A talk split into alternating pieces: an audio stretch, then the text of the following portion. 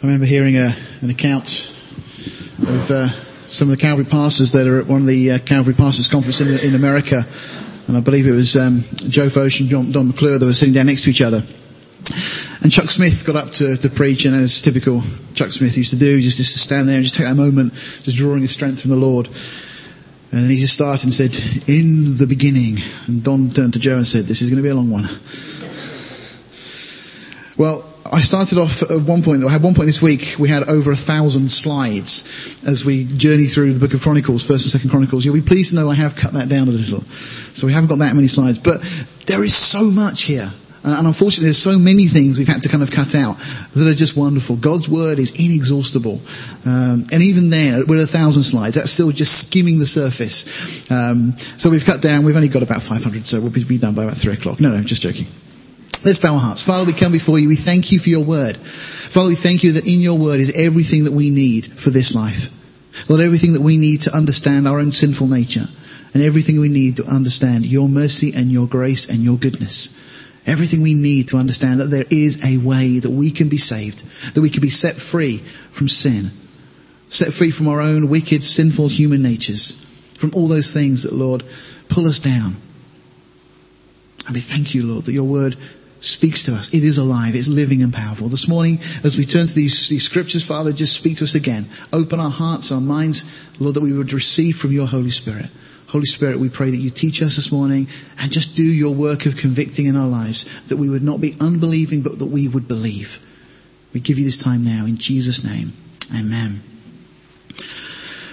Okay, so we've come in our journey through the Bible up to First Chronicles. First Chronicles, the first nine chapters we're going to get an overview of the genealogies going right from Adam through to Jacob, and then from Jacob through to King David, and from David through to Zedekiah, who was the last king to sit on the throne of Israel. We're going to see then the tribal allotment, the things that were agreed under Joshua. And then from chapters 10 through 29, we're going to get David's reign at Jerusalem. David was the anointed of the Lord. And then we're going to have the ark of the Lord uh, explained and how that was moved to Jerusalem. Then the covenant of the Lord uh, is brought to us. And then, of course, the temple of the Lord. This thing that was on David's heart to build a permanent dwelling on earth um, where God's presence would be, where the ark would reside, and so on. Second Chronicles moves on in the history of the nation and we get to Solomon's 40 year reign. The first nine chapters of Second Chronicles deal with that. And we see Solomon's kingdom established and all the work that he did. The real zenith of the kingdom, as it were. And then we go on and look at Judah's history. So you remember the kingdom divides into north and south. We see that. And then really we focus on the 20 kings of Judah that follow on, finally ending with this deportation to Babylon. Just remind you again, we're dealing with historical facts. These things actually took place. The records, uh, uh, just overwhelming. Um, we looked at Bible study, and I've cut it out because there's not time. A great quote from Robert Dick uh, Wilson, um, incredible expert that studied these things for over 40 years. His conclusion was there's not a single page of the Old Testament about which we need to have any doubt whatsoever. That's after 40 years of, of studying, reading over nine different uh, ancient Semitic languages and so on. He memorized the entire New Testament. That's an expert. And he says we don't need to have any doubt about the things that we're reading here. Well, if we look at an overview of the, the books, firstly, the Hebrew title, I'm not even going to bother trying to pronounce it, but it simply means the words concerning the days. That's what the Hebrew title means. And Chronicles originally was counted as one book. When we find that the text was translated into Greek, Greek is a more elaborate language, there's more letters in the Greek, there's no vowels in Hebrew. So the problem was with scrolls, you couldn't fit everything on the scroll. So they started splitting the books up. That's why we end up with 1st and 2nd Samuel, 1st and 2nd Kings, and 1st and 2nd Chronicles. It was simply a practical way of getting all this information onto a scroll. Well, the Septuagint has this uh, title, um, Paralipoimena, uh, which just simply means supplements. It's additions, in a sense, to that which we read in 1st and 2nd Kings. It's the Latin Vulgate that was translated about 400 AD by Jerome. Uh, he translates it, or the title of the book as Chronicon, which is, of course, where we get our title from today. First and Second Kings deal really primarily with the history of Israel. So that's the northern kingdom. And then First and Second Chronicles deal primarily with the history of Judah, the southern kingdom. Some see Kings as dealing with the political and Chronicles as dealing with the religious, but actually there's religious and political elements in both. Um, but as you study this, you'll see that Kings is very much focusing on the northern and Chronicles very much on the southern kingdom. They both take this form of a history, First and Second Chronicles, that really starts with Adam. It goes through looking at Saul, but only briefly, and ending with this decree of Cyrus, the famous Persian king, in around about 538, 537 BC. Uh, this decree is made to allow all the captives, the exiles, to return home in the British Museum in London, uh, there's the stele of Cyrus, this c- cylinder upon which is this decree that Cyrus had made, allowing the captive nations to return to their homelands. Well, David and Judah we're going to see are the focal points uh, as we go through this, with the emphasis also on the priestly and Levitical orders and so on. But it's interesting, there's a lot of external references that are mentioned as well. Uh, we find the book of the Annals of King David is referred to, uh, the book of the Kings of Israel and Judah, the book of the Kings of Judah and Israel, mentioned seemingly as a separate book, the book of the Kings of Israel, the Annals of the Kings of Israel, the records of Samuel the seer, the seer being a prophet. Uh, the records of Nathan the prophet, the records of Gad the seer, and there's others as well. So there's a lot of different external sources that the Chronicle here uh, has pulled together um, to give us this overview, this account. Well, if we look at things on the timeline of history, there is, of course, nothing that's prehistoric. It's a word that we've uh, become familiar with, but history starts with in the beginning. You can't have anything before the beginning. So, in the beginning, God creates the heavens, the earth, and we have the history of the world laid out through Scripture. Genesis covers a large part of, of our history. Uh, one of the reasons it's a book that's so attacked by critics and scholars today, or so-called scholars. But we're focusing on this area here. So this period of time really moving on from Saul, David, Solomon, and the monarchy of Israel up to the time of the exile. If we zoom in on the time of the monarchy, of course, we've had uh, Samuel, uh, the last of the judges of Israel, and then Saul becomes the first of the kings in the monarchy of Israel. David becomes then the next king following on from Saul, and then Solomon. Uh, again, familiar history for us, I'm sure. And then the kingdom divides. We have the southern kingdom of Judah and the northern kingdom of Israel. Well, the northern kingdom goes into the Assyrian exile. The Assyrians come and take them away captive. And then Judah go into the Babylonian exile, taken to Babylon under King Nebuchadnezzar. Well, first and second Samuel cover this period of time, uh, up to really the beginning of Solomon's reign. And then first Kings, second Kings take us through to the end of the monarchy.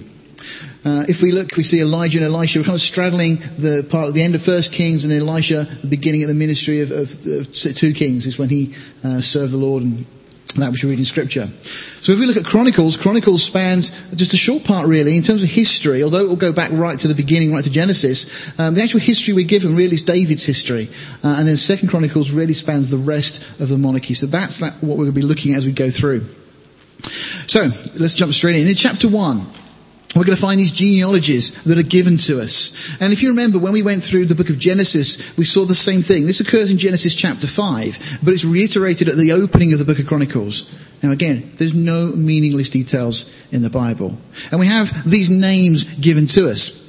Again, if we look at those names, we understand that each Hebrew name has meaning. It has a specific meaning itself. A lot of our names have meanings. If you trace back, um, my name Barry means sharp or spear-like. I quite like that. I'm not sure that's what my mum and dad had in mind, but nevertheless. Um, Adam just means man. Seth means appointed, uh, and so on. Methuselah, we're actually told in the Scripture, his name specifically means his death shall bring. Lamech means to lament. These words, some of them have kind of translated into our culture today. Lament is the word that we have. And so we find that these names have meaning. But what's incredible is that this genealogy, this list of real people that lived, if we look at what their names mean, we find something incredible. We find Adam, his name means man. We have man is appointed, mortal sorrow. But the blessed God shall come down, teaching that his death shall bring the despairing comfort or rest. That is the Christian gospel concealed in the Jewish Torah two and a half thousand years before Jesus came. How did that get there if it's not by supernatural design? This is just the fingerprints of God that we see here. There's no way that a Jew would have conspired to try and put this into their beloved Torah. They reject the Christian gospel. And yet it's there, it's unmistakable. And you can trace the roots of these names back. And you can see that this list of names just tells, in the particular order that we have it, the gospel. Incredible. It's been said before that the New Testament is in the Old Testament concealed, and that's one example of it. But the Old Testament is in the New Testament revealed. Well, as we go on in First Chronicles, we then get to what's referred in Genesis chapter 10 as the table of nations. And uh, incredible study. Bill Cooper's book, After the Flood, goes through these uh, an immense, incredible details, drawing at the, the historicity. Up in London, Lambeth Palace, there's a, um, a family tree that traces the kings and queens of this country right the way back to Noah. Incredible. People reject the Bible. They say they don't believe it, they don't trust it. Why? Most people that make those comments are totally ignorant of the overwhelming weight of evidence to support what we have in Scripture. Well, Japheth is one of the sons of Noah, and we're given his details here. Japheth's descendants after the flood spread out around the world, but particularly into the areas of Europe. So our, we are, as Europeans, a descendant from Japheth. Principal names of note there, Magog, Gomer, Meshech, particularly of interest from a prophetic point of view. We'll deal with that as we go further through the Bible. The next uh, key individual that's mentioned in this list of names is Ham, another one of the sons of Noah. He had a son uh, called Cush. Cush was responsible for building the Tower of Babel, and his son Nimrod was really responsible for the first world government, the first world religion, and so on. And ever since that time, the world has been trying to get back to that point, and we are standing on the edge, as we live now in these days, of again another one world religion. It's interesting how many people are saying, "Oh, it's the same God. Doesn't matter what you call your God; it's still the same God. All roads lead to God." Well, you know, if that's true, God is barbaric and cruel because God is allowing different religions to fight each other and, you know, and so on. If it's all going the same place, why would that happen? No, no, no.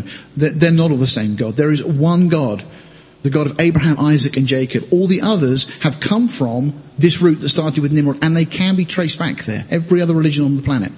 Well, the descendants of Ham spread out typically into the areas um, in uh, North Africa, Libya, uh, Egypt, Mizraim, Cush is uh, Ethiopian area. We have uh, Saudi Arabia also, and also China, a descendant from Ham.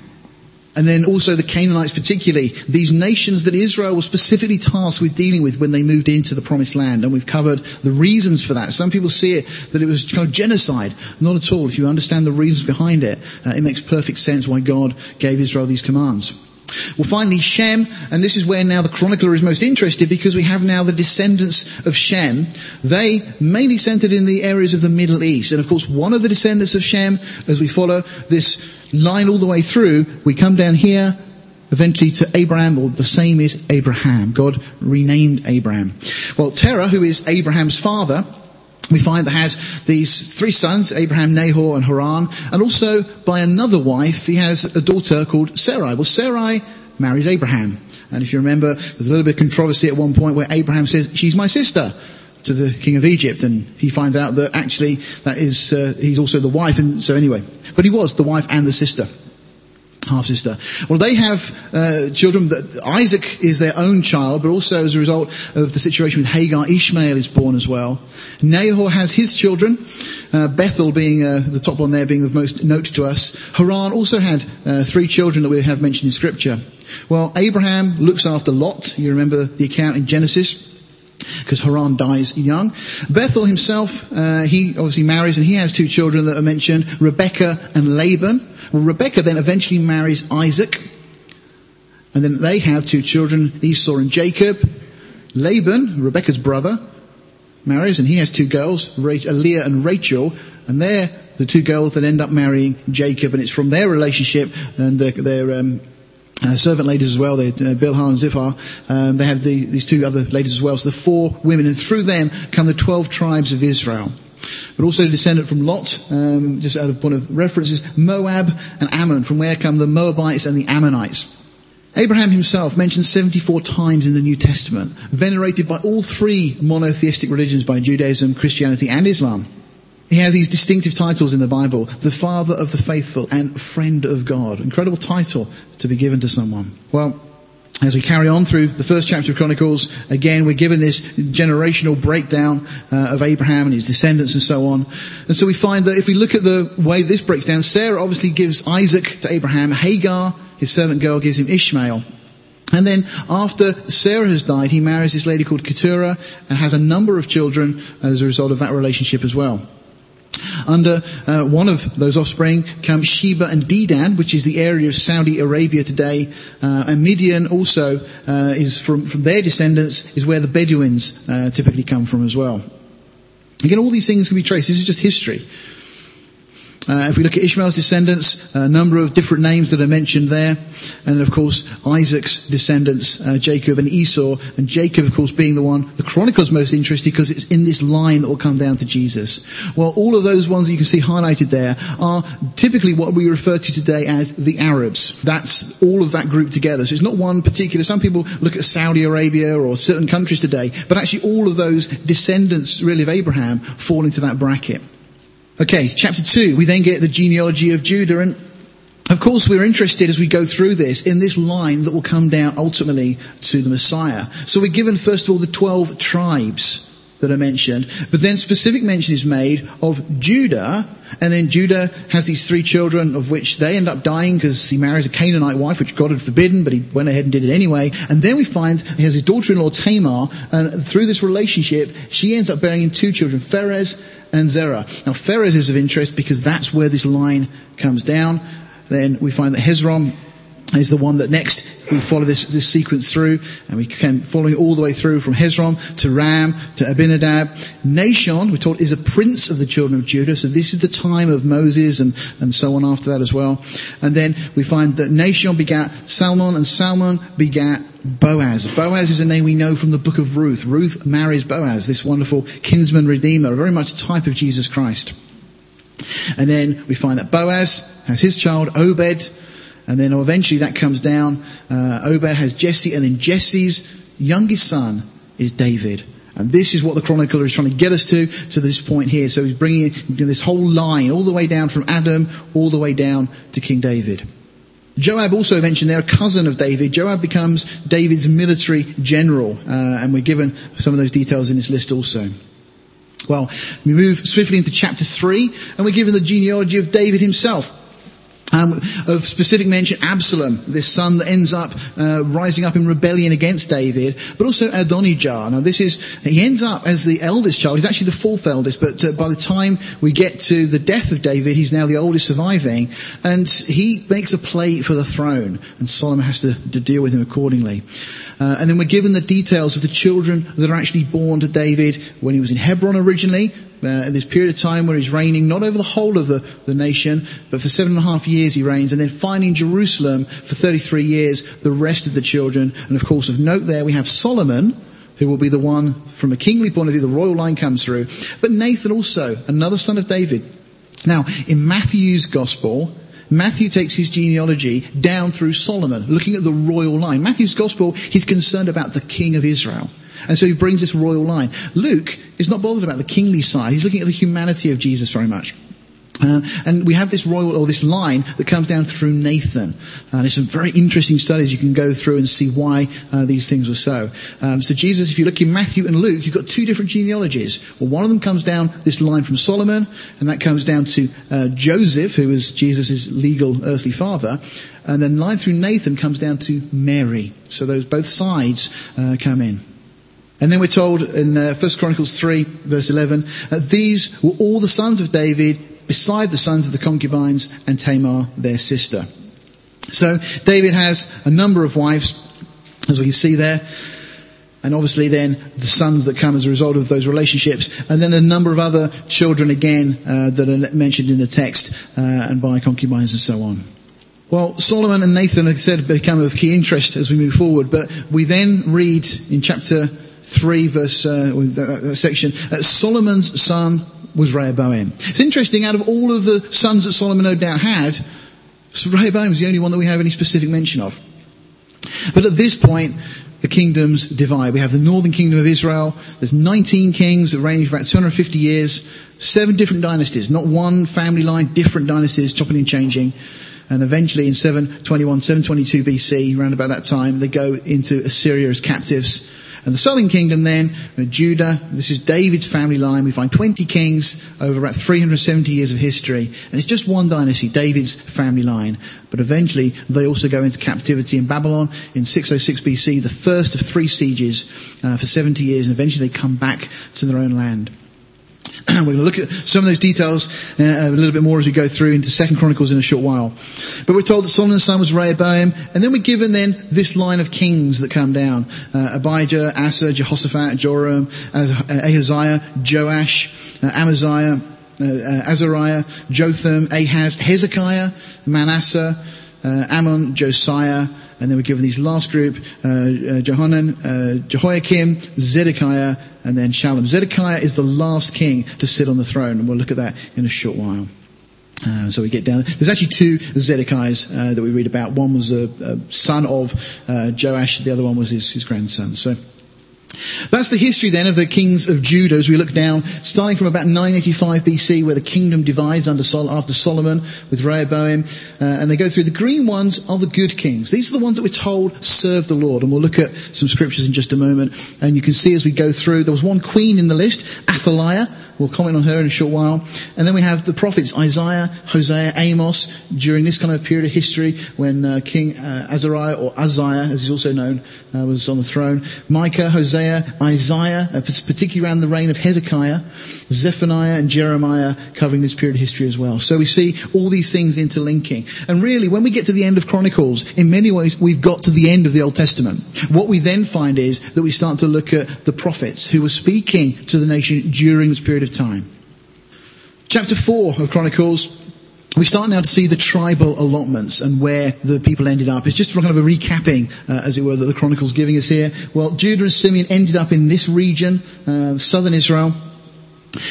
Interestingly, it's uh, in there that we find the prayer of Jabez. Uh, many of you will have heard of the prayer of Jabez. It became a very big thing in Christian uh, circles of, of, some years ago now, and people made way more of it than should have been made of it. Uh, it led on to all sorts of, you know, let's just wish for whatever we want and God will give it to us kind of thing.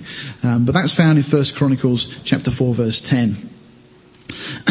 As we move on, we then get the tribes that settle on the uh, east side of the Jordan. So we have Manasseh and Gad and Reuben that settle over that side of the Jordan. Again, this is just giving you a summary. But we're then given a, a, a, summary of the descendants of Levi. Now, Levi weren't actually given a specific place of their own. The rest of the tribes, we find, were actually given specific areas of the, the land of Israel that they had as their own. You can see there on the map the different tribes and the different geographical regions. But Levi themselves we're told a prophecy again that goes all the way back to Genesis that they wouldn't be given their own land. Instead, they were given 48 cities, but six of them became these cities of refuge. If somebody had committed a crime and they were being chased by a, uh, a, relative or whatever, they could flee to one of these cities and they could stay there. They would be safe providing they remained in this city of refuge. And we've talked before how these in themselves speak of Jesus Christ, how we are safe if we are in Jesus Christ. The moment somebody stepped outside the city, they lost that protection. It's just an interesting note that we're safe when we are in Jesus Christ. If we are saved, if we are born again, then we are saved for eternity. Chapter 7 then, we're given uh, the genealogies of the northern tribes, so the, the top end of Israel here. Um, sorry, just go back there for you. So uh, these tribes right at the top end uh, of Israel. and then we're given chapter 8, the genealogy of Benjamin, which sit down just at the top end of the Dead Sea. Chapter 9 then breaks down the leaders, the priests, the Levites, and so on. And we read in uh, 1 Chronicles 9, So all Israel were reckoned by genealogies, and behold, they are written in the book of the kings of Israel and Judah, who were carried away to Babylon for their transgression. So we're given this summary, and in a sense jumping straight to the conclusion of what's going to happen. We read on verse 19, and Shallum the son of Kore, the son of uh, Ebiasaph, the son of Korah, and his brethren of the house of his father, the Korites, uh, were over the work of the service, keepers of the gates of the tabernacle, and their fathers, being over the host of the Lord, were keepers of the entry. In other words, doorkeepers. Now, I just pulled this particular part out. A lot of detail is given in these, these uh, verses, but this particular mention is made of the sons of Korah. Now, you may remember Korah was an individual who, along with some of his uh, colleagues ended up uh, being swallowed up by the earth. They rebelled against Moses and God dealt very swiftly with them. But his descendants didn't get involved. And then Psalm 84 is actually headed to the chief musician upon gittith, some sort of instrument, a psalm for the sons of Korah.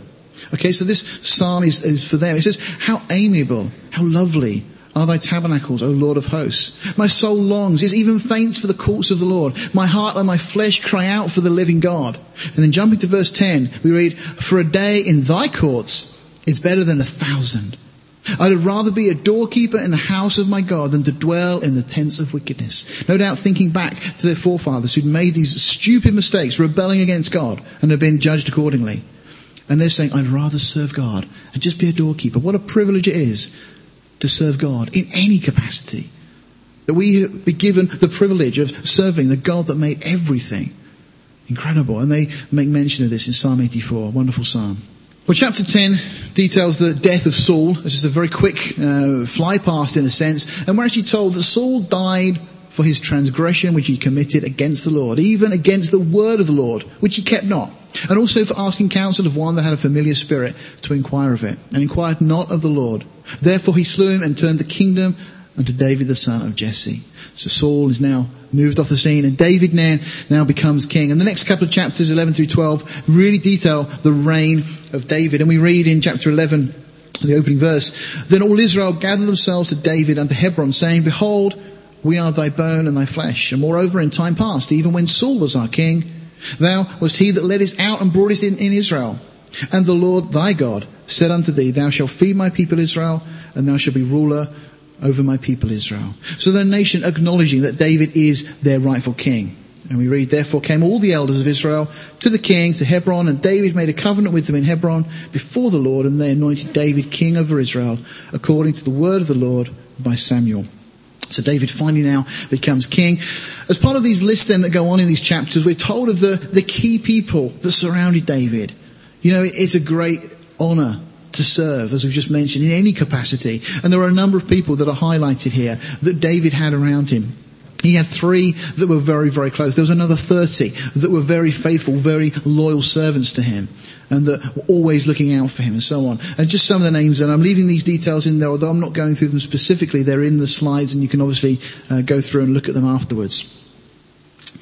Well, we move then into chapters 13 through 16, and the primary um, topic there is the Ark of the Covenant. If you remember the Ark, this wooden box overlaid in gold, inside of which was the law that Moses had been given, the Ten Commandments, also uh, Aaron's rod that budded, and, and so on, and a jar of the manna contained within the ark.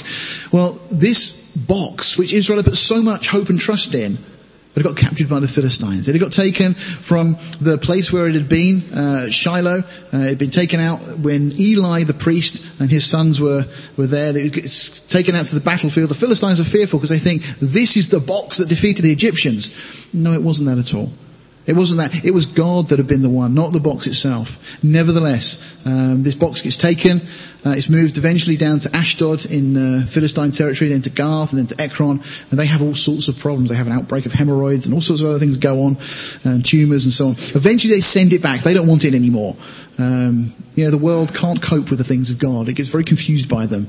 Uh, and so on. Anyway, they, they send it back, and it comes back to this place originally, uh, Beth Shemesh, finally ends up at uh, Gibeah, and it's from there that David then moves this Ark of the Covenant back to Israel. Of course, it is very symbolic for the nation. It became a very much a focal point, reminding them of the covenant that God had made with them. Well, chapter 17, we then read of David's real desire to build a temple. Somewhere, he's saying, yeah, I've got this wonderful, lavish temple, but God's ark is resting in a tent. And so, Originally, Nathan says to him, Go on, go ahead, do, do whatever you want to do. And then God uh, speaks to Nathan and says, pretty much, uh, you need to check with me before you speak. Has to go back to David and says, actually, you're not going to do it, but Solomon, your son, will do it. And so, chapter 17, we get really a recount of uh, a lot of the things we saw in 2 Samuel 7. Again, 2 Samuel 7, one of the most pivotal chapters in the Bible. Understanding David's, or the covenant that God makes with David to put a descendant of David on the throne of Israel forever. That means even today, that covenant stands as far as God is concerned. And if you want to understand what's going on in the Middle East and why there's so much controversy over Israel and the problems that are going on in that, in that area in the Middle East, then you need to understand what God said in 2 Samuel 7. Chapter 18, we deal with David's conquests and subjugation of the Philistines, Moabites, uh, Arameans, Edomites, and so on and really brings us to the, the height of David's career. David was a victorious warrior, warrior and a very clever general. He subdued the Philistines to the west, the Syrians and Hadadezer in the north, the, the Ammonites and the Moabites in the east, and the Edomites and the Amalekites in the south. But also he was a wonderfully constructive administrator. He brought justice to all the people. He also organized the priesthood into 24 courses. We'll mention that in just a moment. And he was a major poet and, of course, songwriter, as we know. We have the book of Psalms, a large proportion of which were attributed to David. If we look at David's kingdom at its height, the kingdom proper you can see highlighted in yellow there. Well, the other areas that became vassal states, in a sense, again, under uh, the control of, of, David and Israel, uh, highlighted Philistines, the Ammonites, and Hamath. And then those that acknowledged Israelite sovereignty, uh, the Arameans, Moabites, and Edomites, and so on. So you get the picture of the, the extent the kingdom grew under David. Well, chapter 19 again gives more details about uh, the subjugation of the Ammonites. Chapter 20, the Philistines. And then in chapter 21, we're given details of this census. Now, very much this is an issue of pride on David's part. And we read in 1 Chronicles 21 that Satan stood up against Israel and provoked David to number Israel. And David said to Joab and to the rulers of the people, Go, number Israel from Beersheba even to Dan, that's from the north to the south, and bring the number of them to me, that I may know it. It's very much a case of not trusting God. Well, Joab does do what he's asked to do, even though he protests a bit. And we find that there's just over a million men in Israel and there's approaching 500,000 in Judah. But Joab doesn't count the Levites or the Benjamites. Some speculate it's because, of course, the Levites were exempt from military duty. And it may be that before he got to the end of counting, um, God had already stepped in and spoken to David, uh, whatever the reason. It could have just simply been that Joab had had enough of this. He didn't want to do it. He recognized it as pride on David's part. very much it was a case of unbelief. You know, it was simply David doubting God's abilities to sustain, to protect. David is putting strength in the flesh, in what he can do.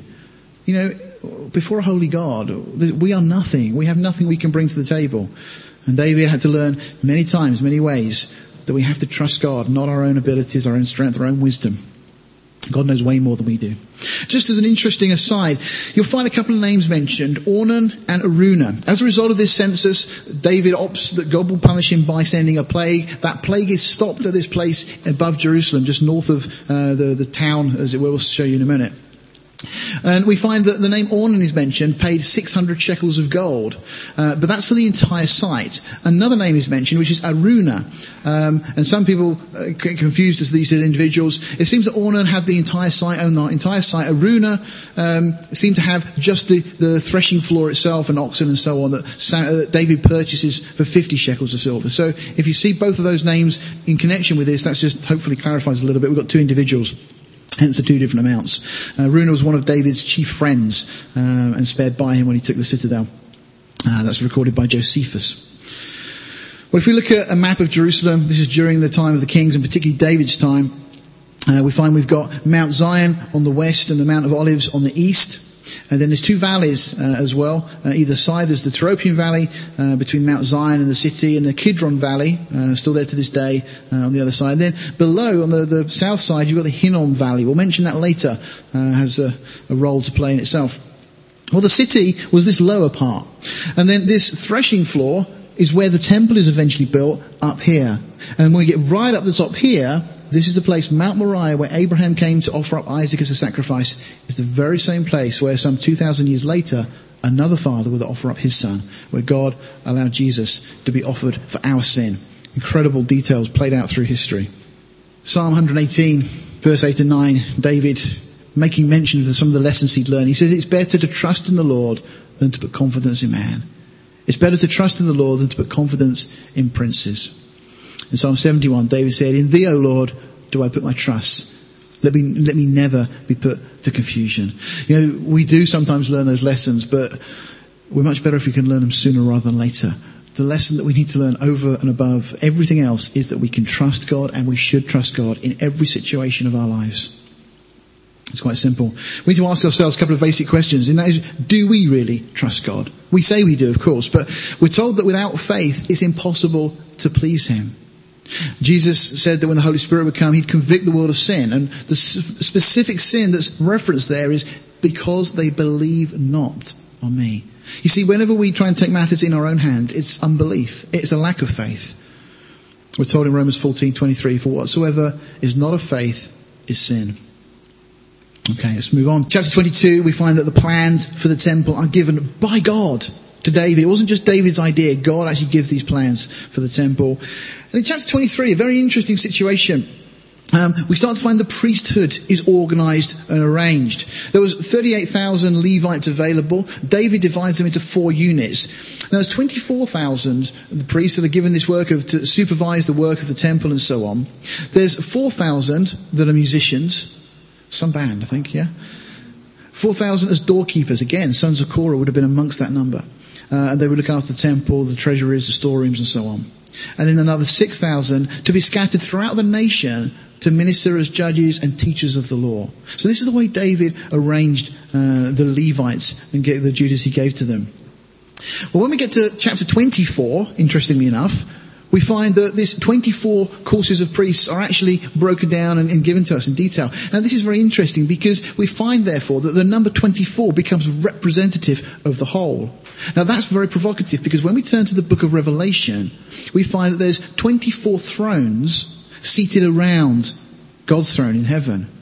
And we're told that upon these thrones I saw four and twenty elders sitting clothed in white raiment, and they had on their heads crowns of gold. So we have these 24 elders, as it were, sat on these 24 thrones. these are thrones, in terms of the Greek word that's used, uh, they're seats assigned to kings or to judges. That's the type of throne that we're looking at here. And notice that again, these individuals have crowns of gold on their head. Now there's a question mark about who these elders are. Was it literally 24? Or will it be? Because we're looking at future. And people ask this question. Well, clearly we can see from Chronicles that the Bible uses 24 to represent a complete group. We know that these 24 elders cannot be tribulation believers, those that will go through his time of coming judgment, because we're told of the tribulation saints, those that come out of tribulation, and it's one of the elders that's talking to John and explaining about these, so that can't, the elders cannot be those because it's clearly a separate group. Nor can they be angels, because we're told in Revelation 7 verse 11, and all the angels stood round about the throne and about the elders. So if the angels are standing about the elders, they cannot themselves be the elders. It's very clear from itself. But nor can it be the nation of Israel. There's some very clear distinguishing characteristics we find. Firstly, they sit on thrones. Well, that's only ever promised to the church, to the bride of Christ. There's this white raiment that they're clothed with, again, only ever promised to the church. These crowns of gold, which we're told through scripture, are given as rewards for the faithful, for those in the church. And they sing this song of the redeemed. Again, those that have been purchased by the blood of Christ. And they're called elders, also kings and priests. All of these things can only reference the church. And so it seems to be that these 24 elders that we find in Revelation chapter 4 and 5 are actually the believers who by that time are taken from this earth and will stand before the throne in heaven and serve whilst God then unleashes his wrath on this unbelieving world. We'll look at these details far more when we actually get to um, obviously the book of Revelation uh, and some of the other books in the Old Testament which deal with this coming judgment. These elders fall down, they worship. Um, it's interesting what they're singing. Thou art worthy to take the book, to open the seals, for you were slain and has redeemed us. Notice what we're told, us to God by thy blood out of every kindred, tongue and people and nation, and has made us unto our God kings and priests, and we shall reign on the earth. Clearly this is talking about the believers and so on. We'll come back to that, as I say, as we move through scripture. One other quick tangent I just wish to go off on just momentarily, and uh, I'll let you go through the notes in this uh, yourself.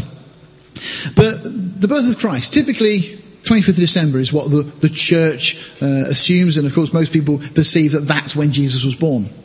Well, it wasn't until 354 AD that that date is kind of nailed, and assumed then from that point on that Jesus' birthday was the 1st of December. Uh, originally, uh, sorry, it was actually 440, sorry, it's proclaimed uh, there. But originally, it was a, a, um, a, Babylonian festival that had become adopted by the Romans, a, fat, a festival called Saturnalia uh, on that date, the 25th of December. And it's why it's merged. Lots of reasons for that.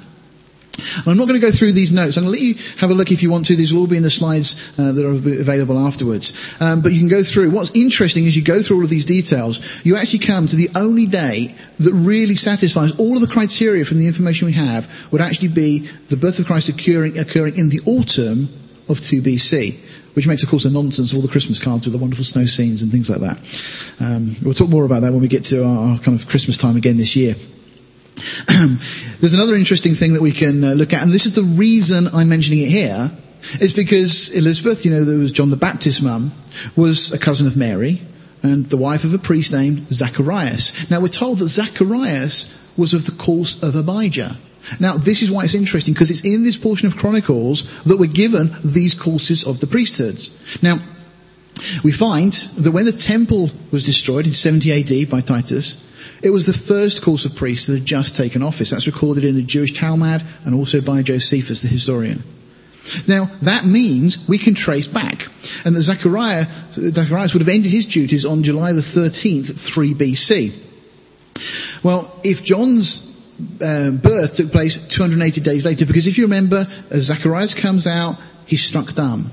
And it's pretty much from that point, his wife conceives and uh, he's told that he's, they have this child. So if that then is 280 days later falling on as the text indicates, it would have been, John's birth would have been on April the 19th or 20th, 2 BC, precisely on the Feast of Passover, which is very interesting when you think of one of the key things that John says when he comes into his ministry, behold the Lamb.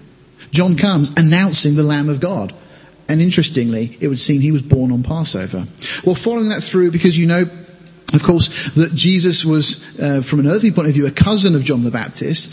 As soon as Mary gets this vision from Gabriel, she runs to go and see Elizabeth. Immediately, we're told. She makes haste, we're told. Now, presuming she's just become pregnant at that point, that means if we trace that through, 280 days later, Jesus would have been born on the 29th of September 2 BC, which was also, in that particular year, the first of Tishri or the Feast of Trumpets. So it's very interesting. When you realize how many things God engineers to coincide with the Jewish feast days, this shouldn't be really any surprise. I'll leave that in the notes. There's a lot of information we kind of skipped over there. If you want to dig into it, um, then do so. I've got more study information if you want to take that further yourselves. Okay, let's move on. Chapter 5, we have details of the singers and the musicians. Chapter 26, the organization of the temple itself. Um, and then chapter 27, the civil government is uh, detailed for us. And then finally, David's final message uh, in chapter 28. And then we get to this wonderful exhortation, uh, the words that we uh, had read to us earlier. Uh, from Chronicles, uh, First Chronicles, chapter 29. Uh, just this wonderful thing. The, the, people had given these precious stones and treasures and so on. And then we read, picking up uh, verse 9, Then the people rejoiced, for that they offered willingly because with perfect heart they offered willingly to the Lord, and David the king also rejoiced with great joy. Wherefore David blessed the Lord before all the congregation. And David said, Blessed be thou, Lord God of Israel our Father, forever and ever. Thine, O Lord, is the greatness and the power and the glory and the victory and the majesty. For all that is in heaven and earth is thine. Thine is the kingdom, O Lord, and thou art exalted as head above all. Both riches and honour come of thee. And thou reigns over all, and in thy hand is power and might and in thy hand it is to make great and to give strength unto all. Now therefore, our God, we thank thee and praise thy glorious name. But who am I and what is my people that we should be able to offer so willingly after this sort? For all things come of thee, and of thy own have we given thee. For we are strangers before thee, and sojourners, as were all our fathers. Our days on earth are as a shadow, and there is none abiding. No, no one goes on forever.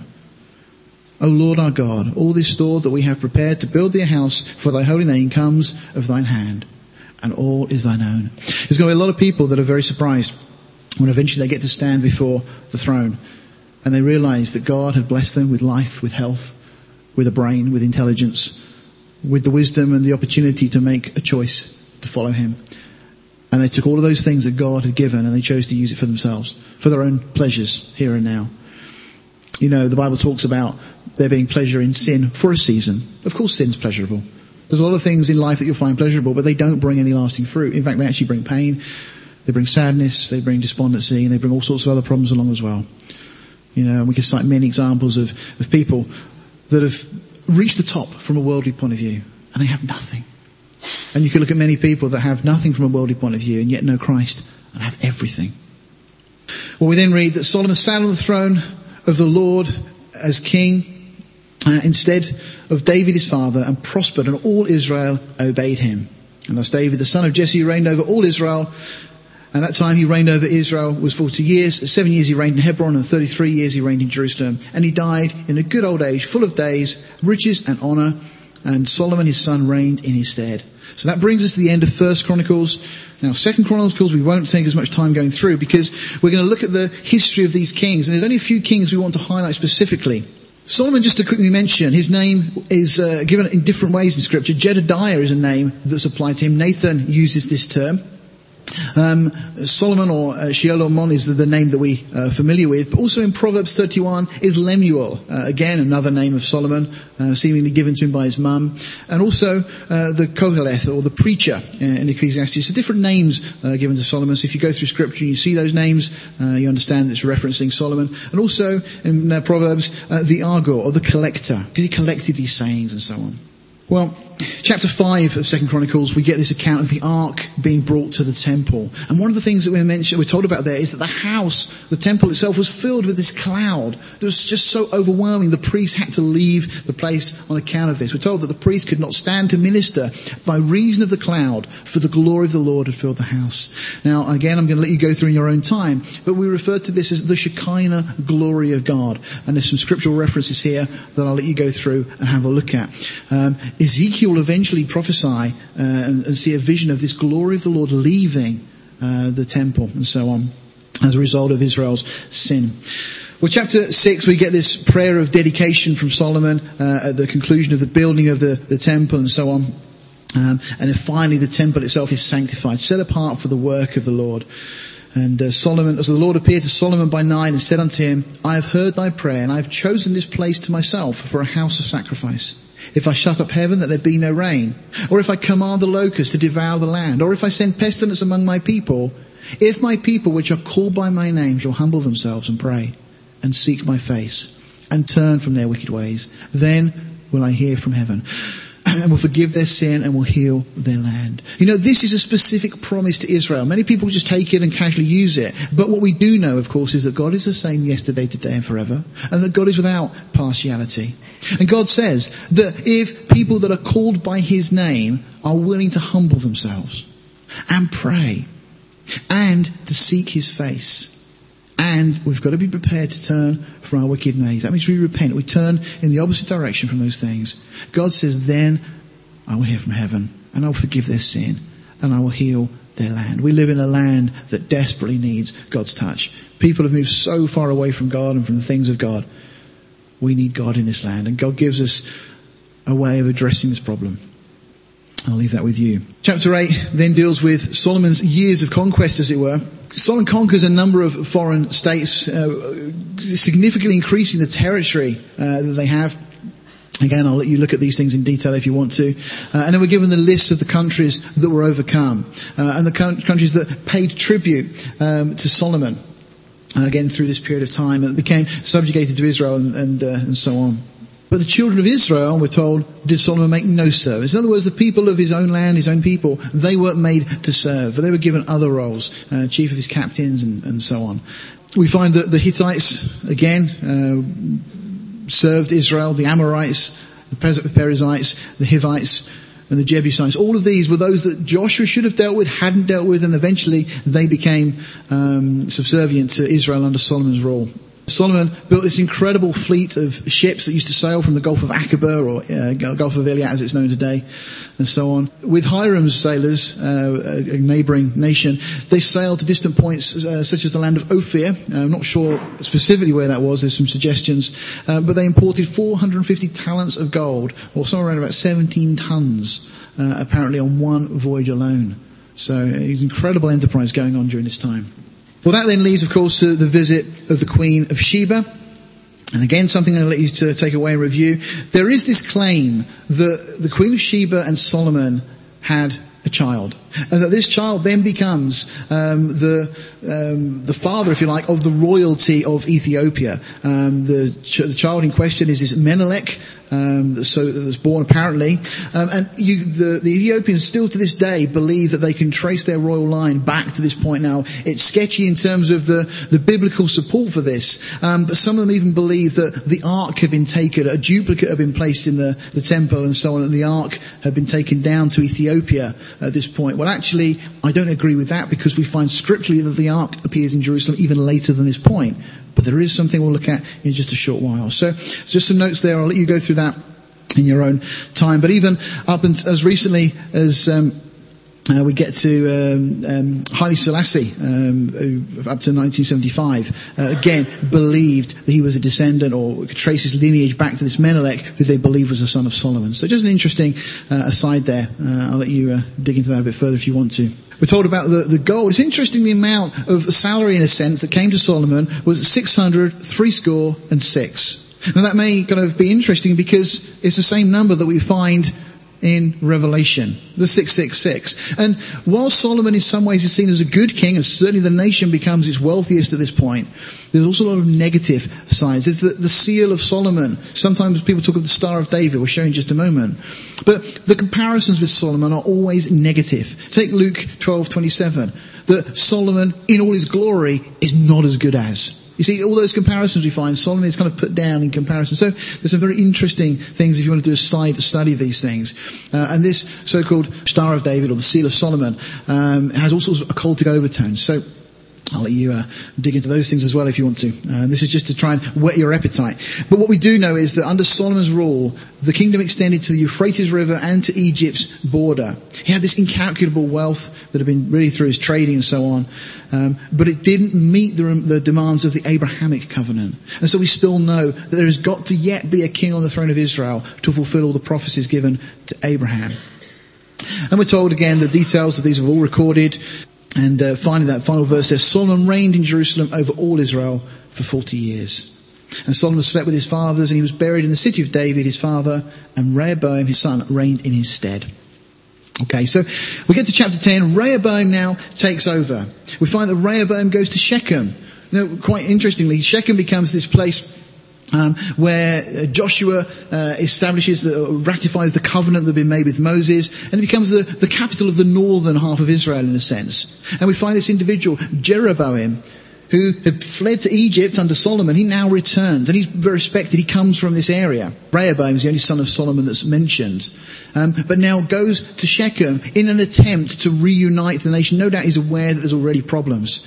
Uh, and anyway, he has this opportunity to ask the, uh, the older people what he should do, how, what kind of king should he be. And as a result of that, they say that he should be a good king. He should listen to the people, but he rejects their advice. And instead, Rehoboam decides he's going to listen to the younger advisors and take their advice. Well, this causes this split in the nation. And as we get to chapter 11, we find then this kingdom divides. We find we have the northern kingdom of Israel, which really just draws this line from the tribe of Dan and Ephraim upwards. And then the southern kingdom of Judah, really just the, the main tribe is Judah, but obviously Simeon is part of that. There's some Levites that are part of that and so on as well. Uh, and Benjamin tends to fall into that area. What is interesting to note uh, is that in Ezekiel, a vision is given the, the, in this, this dry bones vision that declares that the house of Israel and Judah will be joined together as one. And what's so interesting is that we live in the days where we've seen that take place in 1948, that became a reality. And they moved back into the land of Israel. So incredible fulfillment of some of these prophecies, even in the days that we're living in. So again, so many things. You can see why we started off. I started off with somewhere around about a thousand slides. We've had to chop so much out. It's just, Chronicles is such a fabulous book to dig into. Well, moving on and drawing to a close, which is typically what preachers say when we're halfway through. No, just don't worry. In chapter 12, we get an attack by uh, Egypt on Rehoboam. Rehoboam, uh, let's just read this. It came to pass when Rehoboam had established the kingdom and strengthened himself, he forsook the law of the Lord and all Israel with him. And this becomes a repeating pattern. And it came to pass in the fifth year of Rehoboam that Shishak, king of Egypt, came up against Jerusalem because they had transgressed against the Lord. You know, God will sometimes allow things in our lives to go wrong because we walk away from him.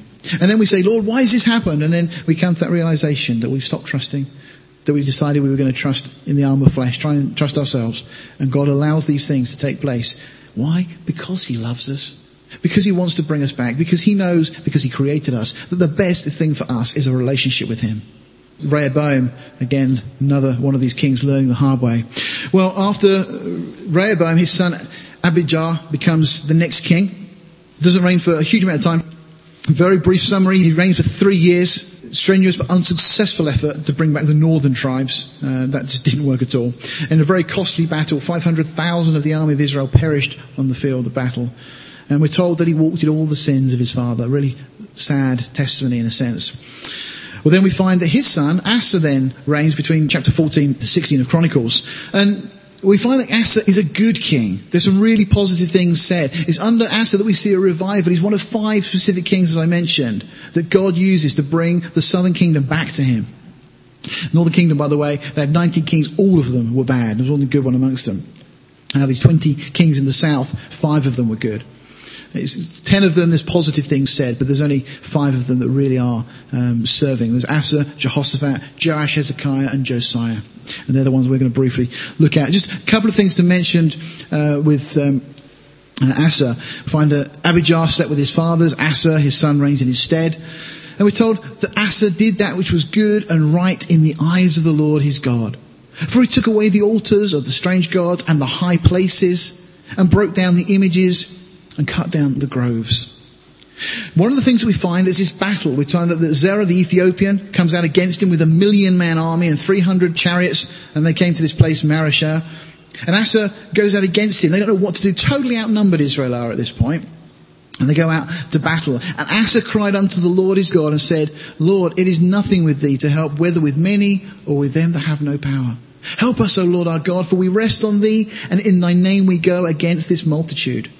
O Lord, thou art our God. Let not man prevail against thee. Well, as a result of this, we read that the Lord smote the Ethiopians. Israel had given this incredible victory because he trusted God. He realized he couldn't win the battle on his own. Asa brings about a number of reforms, um, which are all positive things. Um, the Spirit of God came upon Azariah, the son of Oded, and he goes and he speaks to Asa and says, Hear you me, Asa, and all Judah and Benjamin. The Lord is with you while you be with him. And if you seek him, he will be found of you. But if you forsake him, he will forsake you.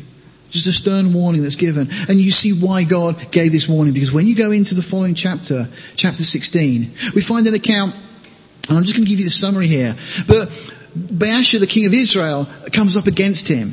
And rather than trusting in God, he decides he's going to try, try and make an alliance with the king of Syria, Ben Hadad. And God eventually sends a prophet to him saying, why didn't you trust me? You know, this is indicative of all of us where, you know, there's a real big problem that we can't solve. What do we do? We go to God. And then there's another problem. Think, oh, I can deal with that one myself. And we end up making a mess of it and end up with so many problems. We've got to learn to trust God in everything. Remember that if we don't trust God, it's unbelief and that's sin. That's displeasing to God and it's damaging to us. We need to trust God, whatever, whether it's big or whether it's small. So this account in 2 Chronicles 16, I think is one of the biggest lessons that we can learn from the book of Kings. Don't just trust God with the big things you can't deal with. Trust Him with the simple things. Trust Him with all the, the things, your home, your family, your career, your children, everything. And trust Him to God's hands. This great verse we find in 2 Chronicles 16, verse 9, For the eyes of the Lord run to and fro throughout the whole earth to show himself strong in the behalf of them whose heart is perfect toward him. And then the prophet says to Asa, hearing thou hast done foolishly. Therefore, from henceforth thou shalt have wars. You know, you try to do it your own way, fine, go do it your own way. People say, why is there so many problems in the world? Well, it's because of this attitude. It's because we try and do it ourselves. And when we try and do things without God's help, it goes wrong. But again, God wants to show himself strong on all those whose hearts are perfect toward him. Well, we then move on to King Jehoshaphat, another one of the good kings of Israel. Lots of positive things can be said. He's the fourth king of Judah. Um, 35 years old, he begins to reign. Partly because his uh, dad's now poorly, this King Asa, ends up with this disease in his feet and so on. And we're told the Lord was with Jehoshaphat because he walked in the first ways of his father David and sought not unto, unto Baalim but sought to the Lord God of his father and walked in his commandments and not after the doings of Israel. Jehoshaphat's a great king. God establishes his kingdom, and we're told, and his heart was lifted up in the ways of the Lord. That's a great way. If you're going to have your heart lifted up, lift them up in the ways of the Lord. He takes down these high places. He rids the land of these things. And so on. He sends out people around the land to teach the law of God. This is wonderful. He's sending out, in a sense, preachers that are going to teach people what the law of God says. Jehoshaphat was a, was a great king. But even Jehoshaphat makes some foolish mistakes. He makes this alliance with Ahab, who's one of the worst kings of Israel, the northern kingdom. He makes an alliance for some reason. His son had married Ahab's daughter. And Jehoshaphat agrees to go to war against Syria with Ahab. Ahab asks 400 of his prophets, shall we go to war? And they say, yeah, no problem, go on if you go. They speak very presumptuously on God's behalf. And they assure Ahab of the victory. Jehoshaphat's not content. He says, isn't there a prophet of the Lord that we could ask? And Ahab says, well, yeah, this is uh, Micaiah. Uh, he's available. We can ask him. But the problem is, he says, I hate him. And the reason he says he hates him, he never prophesies good to me. Let me ask you this question. How many you know, uh, of us are happy to inquire of God if God gives us the answer we want to hear? You see, that's the situation. You know, if God's going to tell us what we want, we, would ask God all the time, wouldn't we? But the problem is, sometimes we ask God and He doesn't give us the answer we want to hear. And that's when it has to come back to trust again. So Micaiah prophesies a defeat uh, and also mentions that Ahab's prophets were lying. That went over really well with them. Um, and Ahab eventually goes anyway and dies in his battle. And so on. Uh, as a result of this, Jehoshaphat is rebuked. God sends the prophet Hananiah to go and warn him and saying, Why did you make this ungodly alliance? But we're told, nevertheless, there are good things found in thee, because he's taken away the groves and caused people to seek God. Well, that brings us on to the next section. Chapter 20, uh, we find again that Moab then come up against Jehoshaphat to battle. This situation, what is he going to do? Well, Jehoshaphat, we're told, feared and set himself to seek the Lord and proclaimed a fast through all Judah. And Judah gathered themselves together to ask help of the Lord, even out of all the cities of Judah, and they came to seek the Lord. And so they trust God. It's interesting actually, what we find here is God says, you're not going to need, need, to fight. This is a battle the Lord will take on for you. But what we find that uh, Jehoshaphat actually ends up doing here is taking the musicians and he appoints the musicians and he sends them out first. Now, I just want to make this clear. This is not that they're cannon fodder. All right? We don't just use musicians and send them out so that they get caught first. No, no. They went out to worship the Lord. And they go ahead of the army, praising the Lord, saying, For his mercy endures forever. And we read, And when they began to sing and to praise. The Lord set ambushes against the children of Ammon and Moab and Mount Seir, which were come against Judah, and they were smitten. So God gives this incredible victory. Eventually, Jehoshaphat dies, and uh, then we find, moving on, yes, right at the end, he made another alliance with uh, Ahaziah, Ahab's son, and as a result of that, he lost entire sh- uh, fleet of ships. Just reminds us of 1 Corinthians verse 3, which talks about our work and says, you know, if we build with gold, silver, and precious stones, the things that will survive purifying, then we'll receive a reward. But if we sow to the flesh, if we live our lives to things of this world, we will suffer loss, just as Jehoshaphat does here. So many wonderful lessons. Great testimony that we find though of Jehoshaphat. He had this testimony, this is from 2 Chronicles 22, that he sought the Lord with his whole heart. And then finally, Jehoram, his son, becomes king. 32 years old when he began to reign, reigns in Jerusalem. I, I, uh, Elijah prophesied against him, and eventually he dies an incurable bowel disease. And then we have Ahaziah, his son, and Athaliah, uh, these two individuals. So Athaliah is married to Joram here. So it's a, a, very tangled web. Ahaziah was Jehoram's youngest uh, son. Uh, all the other brothers have been killed. He only reigned for one year, and he was killed by the Syrian army while supporting again, not learning the mistakes of the past, um, Jehoram of Israel. As I said, his mother Athaliah was the daughter of King Ahab of Israel. And we're told that he also walked in the ways of the house of Ahab, for his mother was his counselor to do wickedly. Wherefore he did evil in the sight of the Lord, like the house of Ahab. For they were his counselors after the death of his father to his destruction. We need to be careful who it is we listen to. Just looking at these two kingdoms together, as I said, Israel go from bad to worse. Judah have a few good kings amongst them. we find actually we've got two Jehorams, so don't get confused. One in Israel, one in uh, Judah, both ruling and reigning about the same time historically. There's also two Ahaziahs, which can make it a little bit tricky. What we find is that Ahab, his daughter, was Athaliah, who had married Jehoram. So actually, uh, Athaliah, who becomes queen of Israel, has a, a, husband who's called Jehoram and also a brother who's called Jehoram as well. So it gets a little bit confusing if you're reading through the text. But when Athaliah, the mother of Ahaziah, saw that her son was dead, she arose and destroyed all the royal seed of the house of Judah. It's another one of those satanic attacks to stop the seed of the woman getting down to the Messiah. With a number of these we've talked about in Scripture. This one here, there's others we find all through Scripture where Satan desperately tries to stop this royal line coming down to the Messiah. Joash, we find, was hid for six years while this wicked queen is reigning over the land. Eventually, she's dealt with, and uh, she actually pulls down part of the temple as part of this uh, situation. But then a priest uh, who's actually marries into the family as well, uh, ends up uh, raising this next king. Jehoiada is promoted to high priest. He's true to God. And then Joash, who becomes this, say, the next king, um, is at, at, this young age promoted. Um, and we see this, this change then. Athaliah is then killed and so on. So again, just to see this wicked queen Athaliah, married to Jehoram, his brothers are killed.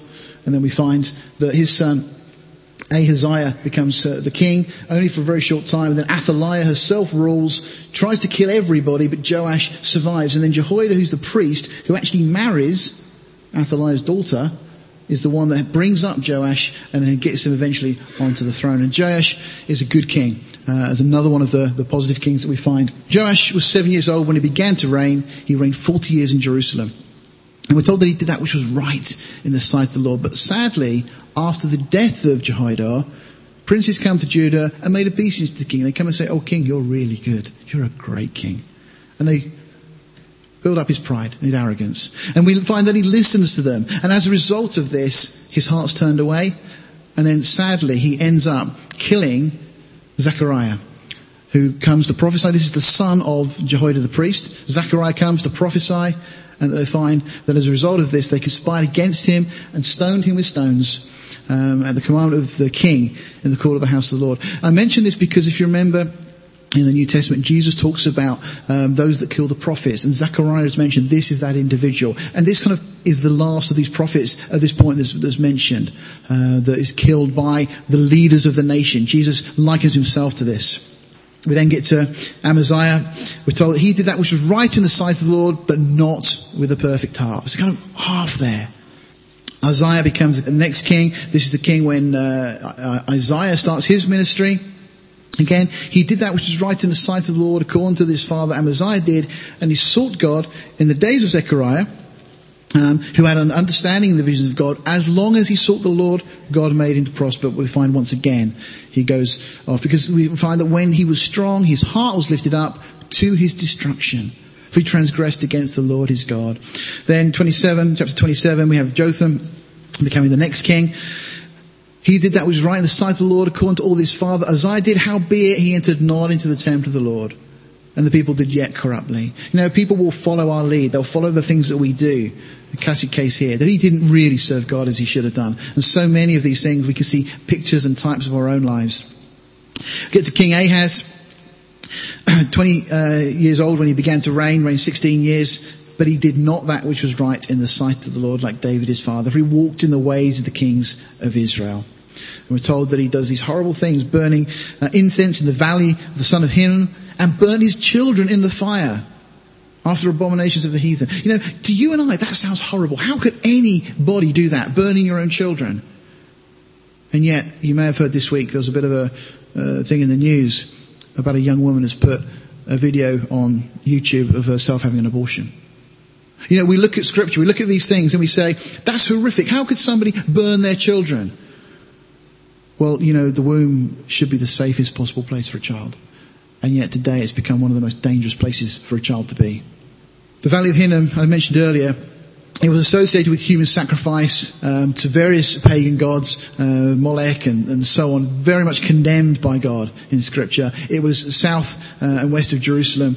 Uh, was place, also becomes known as Gehenna, um, the Valley of Hinnom, and also becomes then seen as a type of hell. There was a continual burning of garbage there and everything else. Um, so this phrase Gehenna comes from the Valley of Hinnom, where these sacrifices and so on took place. So, well, we then get to King Hezekiah from chapter 29 through to 32. Hezekiah is a good king overall. He brings these incredible reforms. He did that which was right in the sight of the Lord according to all that David his father had done. In Second Kings, we're also told he removed the high places. He broke down the images. He also got rid of this serpent. You remember back in Numbers, Moses had got this serpent, put it on a pole and so on. Well, that had become something that had become worshipped. And he says, no, I don't care what it represented. It's going because it's pulling your hearts away from God. Hezekiah, good king. Celebrated the Passover, we're told in chapter 30 verse 5, for they had not done it for a long time. Hezekiah re-establishes this. He sorts the temple out, re-establishes it. If you remember, Athaliah had knocked parts down where he starts to sort that out. But Assyria then invade. Israel at this point are taken captive. But Hezekiah, totally outmatched by the Assyrian forces, trusts in God. And we read Hezekiah speaking to his own people, be strong and courageous. Be not afraid nor dismayed for the king of Assyria, nor for all the multitude that is with him, for they be more with us than with him. With him is an arm of flesh, but with us is the Lord our God to help us and to fight our battles. And the people rested themselves upon the words of Hezekiah, king of Judah. We were singing a song earlier, God of angel armies. That's the God that Hezekiah trusted in. We could talk a lot about faith and why we need to have faith. J. Vernon McGee simply just says it's not a matter of believing enough because you could believe the wrong thing.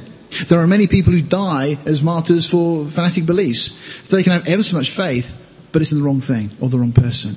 You know, our faith needs to be in Jesus Christ. Spurgeon said, It is not thy hold on Christ that saves thee, it is Christ. It is not thy joy in Christ that saves thee, it is Christ. It is not even thy faith, though that be the instrument, it is Christ's blood and merit. Great quotes. So God gives Hezekiah this assurance of victory. This, aim, this, this army of uh, Assyrian, the Assyrian host, 185,000 then are destroyed by these angel armies, as it were. One angel seemingly involved here. Uh, this Assyrian king, Sennacherib, then returns to his own country, and we know from history and from what the Bible tells us that he was then murdered by his own sons. So God delivered Hezekiah, saved Hezekiah uh, out of the hand of the Assyrians and so on. Again, Israel become very prosperous at this time. Eventually Hezekiah becomes sick. He seeks the Lord and God adds 15 years to his life, but two significant things occur. One, Manasseh is born. And secondly, God then tests Hezekiah. And one of the ways he tested him was by sending Babylonian envoy. And they come, this, the envoys of uh, Merodach uh, Baladan, and they come and they look around. Hezekiah is so proud to show them what we've got here. And he shows them the temple and all the wealth and everything else. And that becomes a stepping stone to then eventually Babylon coming back saying, we want all of that. And it leads to the Babylonian invasions that are, are coming. Well, this young man, Manasseh, just 12 years old when he becomes king, becomes the worst king that Israel ever had. And again, you can read Second Chronicles 33 will tell you of the wickedness, the abominations he did, uh, and so on. Um, but we are told, let's just uh, move through here. Yeah, he was guilty of sorcery, divination, witchcraft. Uh, and as a result of this, he's taken to Babylon. We read, Wherefore the Lord brought upon them the captains of the host of the king of Assyria, which took Manasseh among the thorns, and bound him with fetters, and carried him to Babylon. And when he was in affliction, he besought the Lord his God and humbled himself greatly before the God of his fathers. And God then brings him back to the land. Why is it that we wait till we're in a position that we're in affliction before we seek God? Why don't we seek God when things are going well? Why do we wait till God allows those things in our lives to wake us up? His son Amon, another bad king, uh, just a very short reign, just two years, did that was evil in the sight of the Lord as Manasseh did. But because Manasseh at the end of his life had um, repented and turned to God, we find that the next king, Amon's son, who was Manasseh's grandson, is this Josiah. Incredible individual, Josiah. Eight years old when he becomes king, and he sets about these incredible reforms. He decides he's going to start to repair the house of God 2 Chronicles 34 verse 8. And finally, they, as part of this repair process, they find a book of the law. It's taken before the king, he reads it and he rips his clothes in despair. Because he realizes that as a nation, they've moved so far away from God. And so he goes to inquire of a lady called Huldah, who was the prophetess at the time, saying, what should we do? Well, Huldah replies and basically says that God is going to bring judgment upon Judah because of all of the, the wickedness that's been there because of these kings. But Josiah himself humbles himself before God and brings about the greatest national reform since the time of David. He reads the law before all the nation. Imagine that. Imagine a prime minister standing up and reading God's word to the country. Well, that's what he did. And Israel, of course, are reminded of God's covenant with them. One of the strange things that we find those. Josiah has kept this Passover, which was a great thing, a wonderful thing. But he also told the priests to put the holy ark in the house which Solomon the son of David, king of Israel, did build. It shall not be a burden upon your shoulders. The question, of course, is, why wasn't the ark in the temple anyway? Why were the priests carrying it? Well, this plot kind of thickens because it doesn't say, of course, that the priests complied with this at all. They had taken the ark and obviously the mercy seat which sits on top of it. Clearly out of the jurisdiction of Manasseh. This was part of the, uh, the, what the Jews understood, that the ark had been taken away from Manasseh because he was such a bad king. Josiah is now saying, put it back. But seemingly, the ark had been taken not just out of the temple or out of Jerusalem, but possibly even out of the country as well. We read, after this, when Josiah had prepared the temple for what? Well, I believe to put the ark back. Necho, king of Egypt, came to fight against Carchemish by the Euphrates, and Josiah went out against him. This is one of the most bizarre things in the Bible. Why? Because Necho was not coming to fight Josiah. In fact, he was coming to fight Judah's enemies. And for some reason, Josiah goes out against him. The king of Egypt says, I come not against thee this day, but against the house wherewith I have war. For God commanded me to make haste. And he says to King Josiah, Forbear thee from meddling with God. He's Pharaoh speaking on behalf of God. And they were actually told in the text, Nevertheless, Josiah would not turn his face from him, but disguised himself that he might fight with him, and hearkened not unto the words of Necho from the mouth of God. So even the Holy Spirit inspired text is telling us that what Necho said was from God's mouth, that God was with him. In what way? Well, the conjecture is that Necho comes up having the Ark of the Covenant with him. And Josiah says, I want it back. Well, eventually, Josiah dies. Now, this leads to an interesting controversy and a, a, suggestion. Again, I'll let you look through some of these things. But the suggestion is that the ark itself did actually go down to Ethiopia. And it was at this point that Josiah is saying, I want it back. There's a very interesting reference in Isaiah 18 that the Ethiopians are going to offer a gift to the Messiah when he comes. And if you remember, when Jesus was about to be uh, crucified, in fact, when Jesus was crucified, there's an Ethiopian who's the head treasurer of the house of the Ethiopians under the queen, has come to Jerusalem. Why had he come? That's like sending your, your top financial advisor or the, the person that's head of the treasury to a foreign state. It was official business. What was he doing? Well, the question was possibly that he was saying, is it time to bring this gift? Not the box itself, that was made out of gold, uh, wood overlaid with gold. That'd be perishable. But the mercy seat itself was made of solid gold, and it was actually a throne. And the conjecture is that it's this throne, the mercy seat, that will be given to the Messiah when he comes. When this Ethiopian eunuch comes at the time of the crucifixion, he gets the message, now is not the time. But of course, Jesus is coming back. The Messiah will come and sit on his throne. And this may well be the throne that he'll sit on. A very interesting study. I'll let you uh, dig into that if you want to a bit further. We can talk more on Thursday if we're able to come to the Bible study. Right. We are at the end. So chapter 36, we then just get to the final days of the, the kings of, of Judah now. Josiah, we just said, dies in battle. We find that Jehoahaz reigns for just three months and then he's taken to Egypt by Necho. Jehoiakim then reigns for 11 years. Jehoiachin reigns. A blood curse is placed upon him. We've talked about that previously and we will address it again when we get to Jeremiah. And then finally, Jehoiakim's brother, Zedekiah, then is appointed by Nebuchadnezzar. He reigns for 11 years and then finally taken away captive in his final siege. And we read, of course, that the nation mocked the messengers of God. Isn't it just like it is today? They despised his, word, despised his words and misused his prophets until the wrath of the Lord arose against the people till there was no remedy. See, God didn't want to do this. God is long suffering, not willing that any should perish, we're told. But you know, if people don't listen, judgment will come. And we're told, therefore, he brought upon them the king of the Chaldees. And Nebuchadnezzar comes up, and we know, of course, what happens from history and from the records in Scripture. All the vessels that Hezekiah had proudly shown off are now captured and they're taken back to Egypt. And we're told, and them that escaped the sword he carried away to Babylon, where they were servants to him and his sons until the reign of the kingdom of Persia. One of the tragic elements here is Zedekiah, there was a prophecy that he would never see Babylon. And yet, well, there was another prophecy that he'd be taken to Babylon. How do you reconcile the two? Well, Nebuchadnezzar took him, killed his sons before his eyes, and then put, plucked his eyes out. So he never saw Babylon, but he was taken there. Incredible detail in those prophecies. And again, we're told to fulfill the word of the Lord by the mouth of Jeremiah until the land enjoyed her Sabbaths. Israel was supposed to let the land lay fallow every seventh year. They hadn't done it. And God says, right, I want my time for my land back. And so for 70 years they go to Babylon.